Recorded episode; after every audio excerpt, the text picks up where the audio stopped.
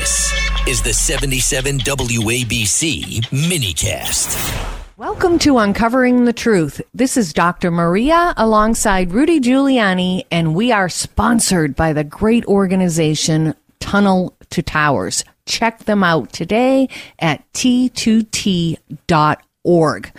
Well, Rudy, a lot going on, right? Wow. Uh, I wish we didn't have to talk about Biden, but we're going to have to talk about Biden. He's our commander in chief and he has been under scrutiny for a long time, ever since he, he was inaugurated.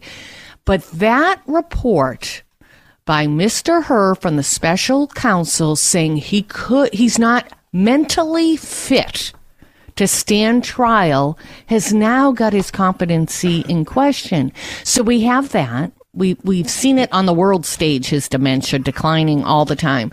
But he's also a corrupt and pathological liar. I mean, I don't mean to laugh, uh, right. doctor, but I feel I, I've always had this terrible guilt whenever I, you know, when he falls down or something, you just automatically laugh, and then you say to yourself, "Why am I laughing?" The man has his f- finger on the button, but uh, it's it's almost as if they've both come together now in one week. Last week, uh, one exploded on the front pages, the other a little bit on the back pages. The unfit for office, he can't escape it now because um, even though Mr. Hur put it in fairly euphemistic language, uh, his memory fails. He has a he, he has a failure of memory. The worst part were the couple of examples that he gave uh, to tell you the depth of his memory failure. Oh, he yeah. can't remember even within years, the death of his son. which is a really sig- significant thing. The biggest death in my life was my mother, and I remember the exact date. And the second one is he can't remember when he left being vice president. Now, that could be a tactical failure of recollection. Because as we're going to find out in a few moments, uh, if he could remember the date that he did, he definitely committed bribery before he left. Before he left, for sure. you know, because uh, because of, of the testimony that he has to have known was coming up this this week by at least two witnesses, uh, which normally would be enough to get any other human being with the confessions and the uh, uh, records and uh, the money laundering. Any human being would have been indicted uh, four years ago. Remember, Bobulinski told this stuff four year, three years ago. I remember ago. President Trump before a debate he was going to have, he had Bobulinski on the air, and nobody nobody would run Sure, it. that's the debate I will remember forever because he defamed me. He defamed that you debate, at and I'm that. suing him, and I fully expect to recover a fortune from him. So let's talk about the criminality po- portion for a bit. Now, when there are criminals, to be trying to hide things. I hate it when the left wing media says, but there's not a, a direct check. Well, what do they want? A check that says, here, this is a bribery check. it's not going Yeah, to be. I have not had it. I've been looking for a It's it's not going to be spelled out like that. Look it.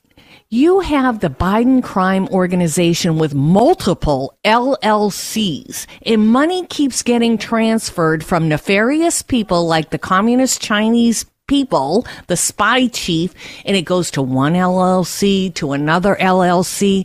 To me, I'm a layperson. You're the professional here. Isn't that money laundering? Hundred percent. I mean, the the the, um, the clarity with which the Biden family committed one after another massive uh, federal felony is um, is astounding. And the reality is, um, whether they convicted or not, for the purposes of history, this is without any doubt the biggest scandal in American history. We've never had uh, these kinds of amounts involved. I mean, our bribery cases I prosecuted, which were considered very significant, were forty-five thousand dollars, two hundred thousand dollars, a couple of million dollars. Uh, nothing like this. This is, I mean, the the, the very first, not the first one, but the first one on tape. Uh, Zlochevsky tells the FBI informant, "I gave five million dollars to Joe Biden, and I gave five million dollars to his useless son to get get them to fix a case for me in uh, in Ukraine." Well, that's a bribe. That's a ten million dollar bribe. Uh, that could be the highest bribe in American history that we know of. Certainly, that was a bribe paid to him when he was the sitting vice president of the United States. So let me ask you this. So Tuesday of this week, Tony Bobulinski testified to a special uh, committee, House committee, and it's all supposed to be private. And from what we've seen, there's not really been leaks, which we saw a lot, unfortunately. Interesting, yeah. There- yeah.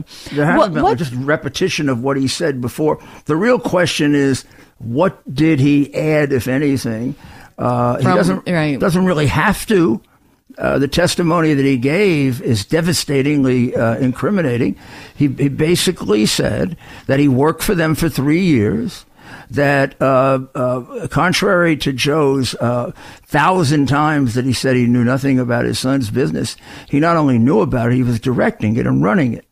Uh, that he was the top of the chain. He was the big guy, uh, the chairman, referred to as the big guy and the chairman.